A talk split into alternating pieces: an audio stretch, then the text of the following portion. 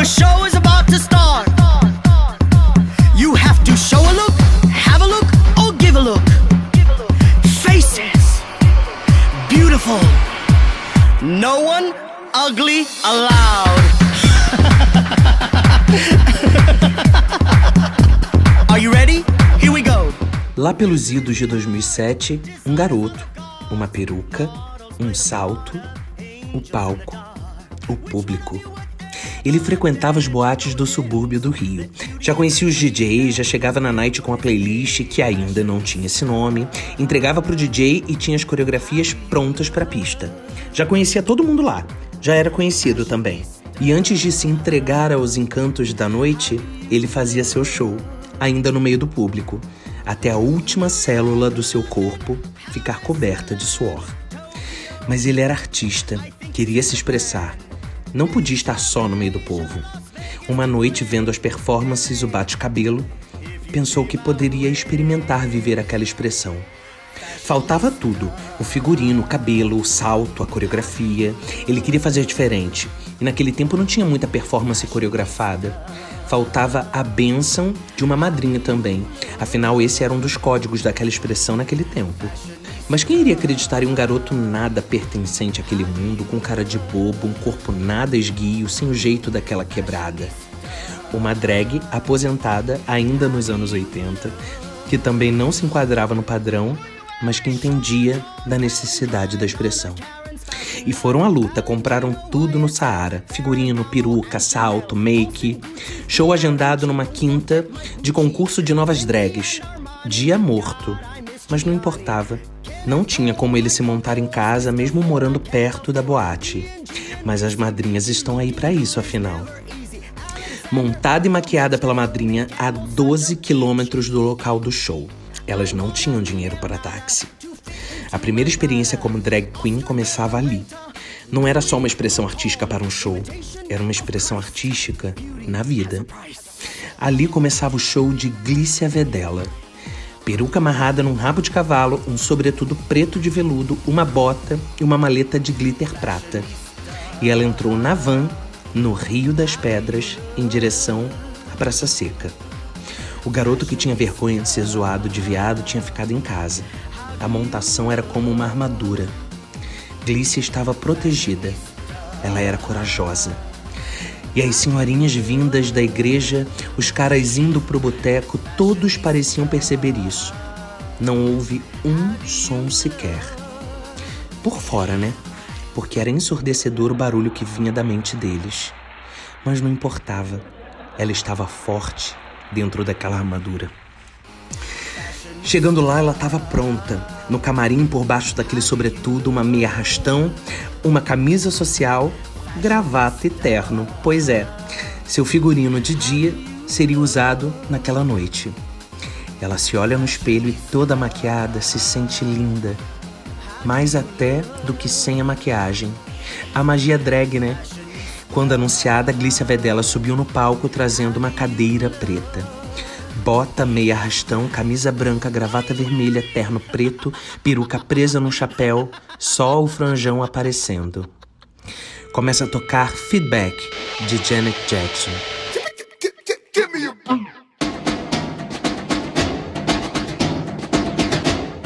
Começa o show. E depois da introdução, Glice arranca o terno, a camisa e tem um corcelê preto por baixo. Ela joga o chapéu e a peruca de raiz preta e pontas loiras num corte bem era disco, parece surgir em câmera lenta. O show coreografado de Glícia Vedela foi um sucesso. Ok, a show host pontuou algumas coisas sobre a inexperiência, mas né, não importava. Para aquele garoto que viu nascer sua Glícia Vedela, o show tinha sido perfeito. Essa foi a estreia e a última vez que se viu Glícia Vedela. Afinal, a vida não é tão romântica quanto nos sonhos, né? A vida real é implacável. Mas aquela drag queen que nasceu ali era eterna. Ela não morreu nunca mais. E ela se juntou a uma legião de sonhos que habitavam aquele coração, o coração dele. E ela voltaria alguns anos depois, junto com todos os outros sonhos, para libertá-lo. Mas essa, essa já é outra história.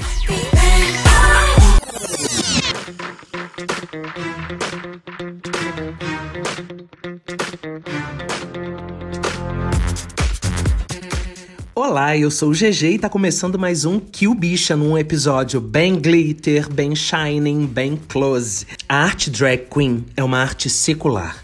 Na maior parte da história foi segregada nos guetos, mas já há algum tempo essa expressão vem ganhando mainstream, graças a uma determinante contribuição, a de RuPaul Charles. Desde que ganhou os palcos nos anos 90 a partir de seu trabalho como drag queen, realizado a partir dos anos 80, mas principalmente quando passa a influenciar toda uma geração a partir dos anos 2000, com reality RuPaul's Drag Race. A maioria das pessoas passou a conhecer melhor essa expressão artística agora, mas nós, pessoas LGBTQ+, já conhecemos há muito tempo. E essa história do início do episódio é sim autobiográfica e foi uma experiência única, como artista e como indivíduo. Uma das sementes mais lindas que foi plantada naquele momento e que deu frutos lindos de empoderamento, de consciência, de certezas. Tudo que vivemos nos prepara para o que vem depois, né? Absolutamente tudo. Aquela experiência de ir montada numa van do Rio das Pedras à Praça Seca, e quem conhece o subúrbio do Rio sabe bem do que eu tô falando, foi transformadora fazer um show em uma madrugada e logo depois acordar às sete da manhã para ir para o trabalho de terno e gravata é um paradoxo, no mínimo, curioso. E ainda assim, eu não faço ideia do que é viver da noite. Como tantas artistas incríveis que eu conheci e pude ver atuando ao longo da vida. Só elas sabem o que elas passam. Drag Queen. Homem que se veste de mulher usando roupas exóticas e maquiagem carregada como diversão ou a trabalho. Esta é a definição formal. O termo, porém, tem significado muito maior e foi aderido pelo mundo inteiro para definir uma forma de arte. Da Grécia Antiga, quando nascia o teatro, ao kabuki no Japão, os papéis femininos eram feitos por homens, já que mulheres eram proibidas de se apresentar. Os tempos mudaram, a arte drag também.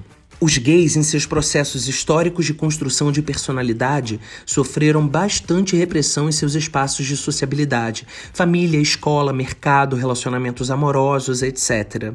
Os gays afeminados acumulam ainda mais formas de discriminação, uma vez que as normas de gênero praticamente inferiorizam o homem que apresentar trejeitos e modos de se expressar femininos.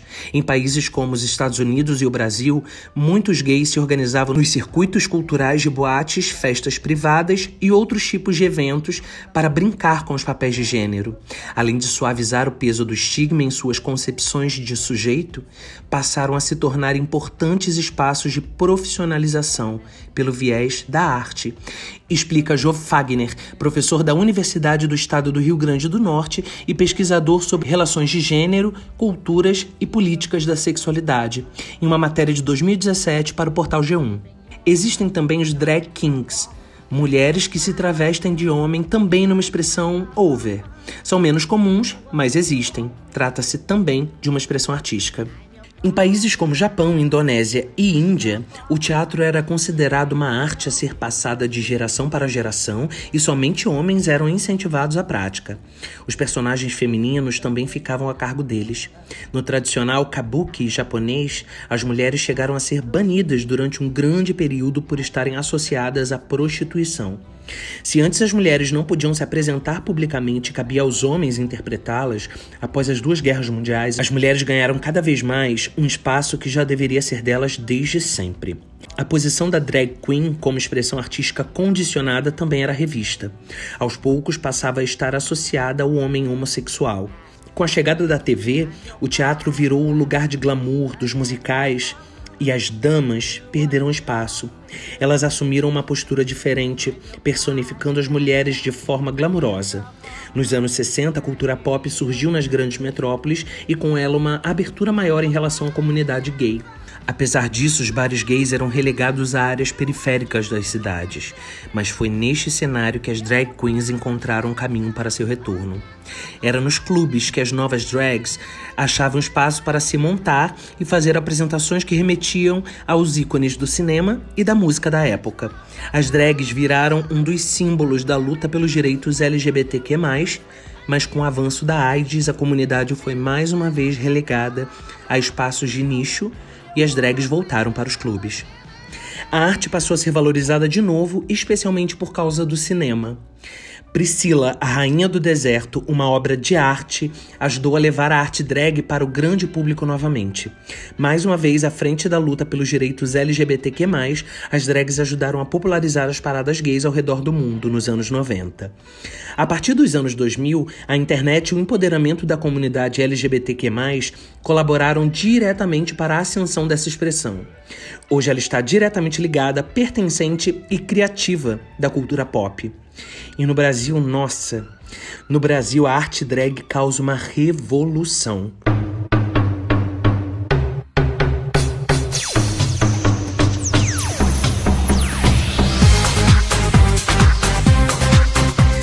Nomes como Silvete Montilla, criada por Silvio Cássio Bernardo e sucesso nas noites paulistanas desde o final dos anos 80, com trabalhos também na TV e até como dubladora na série Super Drags da Netflix, e ainda Jimmy Kier, criada pelo maquiador de César Ferreira também na noite paulistana desde também o final dos anos 80 e que ganhou ainda mais destaque com a sua participação no Big Brother Brasil 10.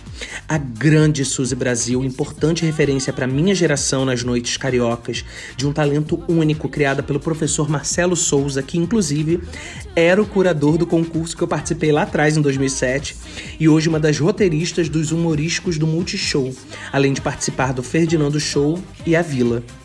Essas e tantas outras artistas pavimentaram caminho para essa geração. Tantos nomes fundamentais que preciso citar. Miss Bia, precursora desde os anos 60 e que infelizmente perdemos para o Covid-19 esse ano. Cacá de Poli, que deitou no meio da Avenida Paulista para distrair a polícia enquanto começava o primeiro desfile da maior parada LGBT do mundo, a de São Paulo. Isso em 1997. Salete Campari, que participou de vários programas de TV e até do filme Carandiru. Rose Bombom, Caíca Sabatella, ambas do Rio, ajudaram a escrever a história na noite LGBT carioca e infelizmente já nos deixaram. São muitos nomes, mas antes de falar sobre personagens incríveis que explodiram nos últimos anos, e especialmente depois da gravidade que foi deixar de fora tantos nomes importantes na parada virtual deste ano, eu não podia deixar de citar alguns ícones. Mais uma vez, muita, muita gente importante de fora, viu? Mil desculpas, gente. E todo o meu respeito por essas personalidades. Também ao citar grandes artistas do nosso mainstream, vou deixar gente foda de fora. Mas eu preciso começar e eu vou começar com uma grande personagem criada por um grande artista que entende plenamente seu papel político através da arte drag queen e que coloca todo o seu conhecimento histórico, seus estudos em letras e artes cênicas a serviço da beleza dessa expressão e do bem maior que é se conectar, tocar corações e provocar profundas reflexões. Eu tô falando de Guilherme Terreri ou Rita Von Hunt Rita é um fenômeno do YouTube, com seus vídeos críticos nos quais toca em feridas sociais e fala com conhecimento e uma didática de poucos sobre a esquerda, sobre política, sobre Brasil.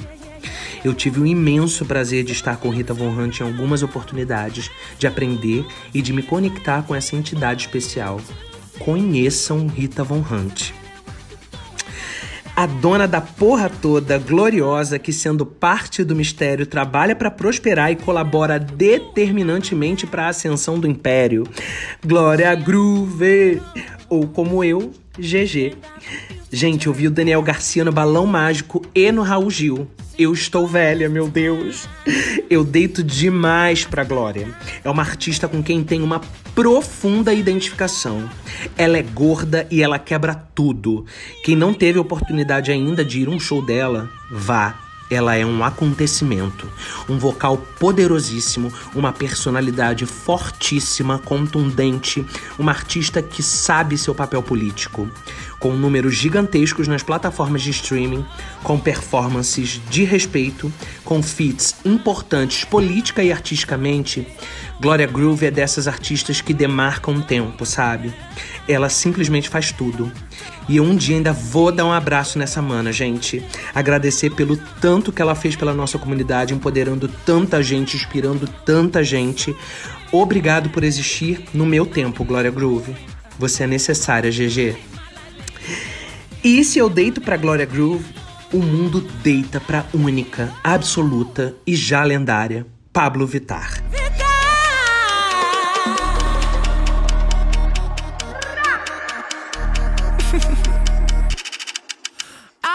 Um sucesso sem precedentes que começou com open bar. Ela não precisou esperar o carnaval para ser vadia. Veio à tona, fui à lona, foi KO.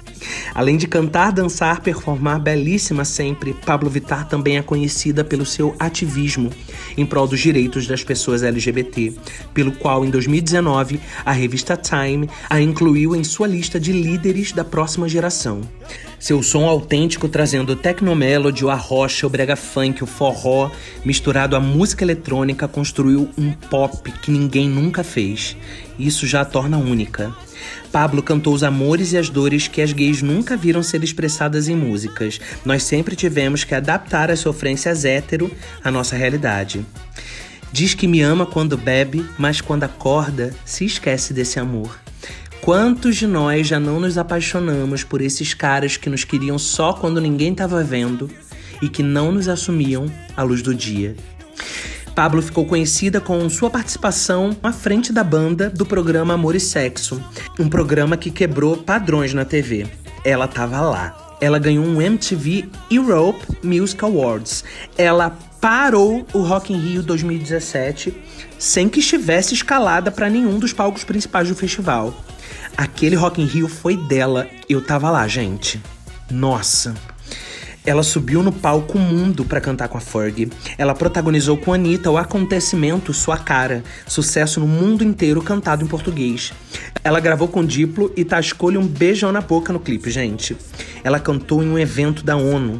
Pablo foi convidada pela embaixadora britânica para fazer um pocket show durante o evento fechado que celebrava os 93 anos da Rainha Elizabeth II. Intitulada The Queen's Birthday Party, a festa tinha como tema igualdade e inclusão, já que estávamos no mês em que era comemorado os 50 anos da Revolução de Stonewall. Ela foi matéria da aclamadíssima Billboard como uma, das, como uma das 15 artistas latinas que definiram o movimento LGBTQ+. Ela participaria do Coachella esse ano. Vocês conseguem entender com toda a profundidade o significado de Pablo Vittar para a cultura pop do século XXI e para o empoderamento da nossa comunidade?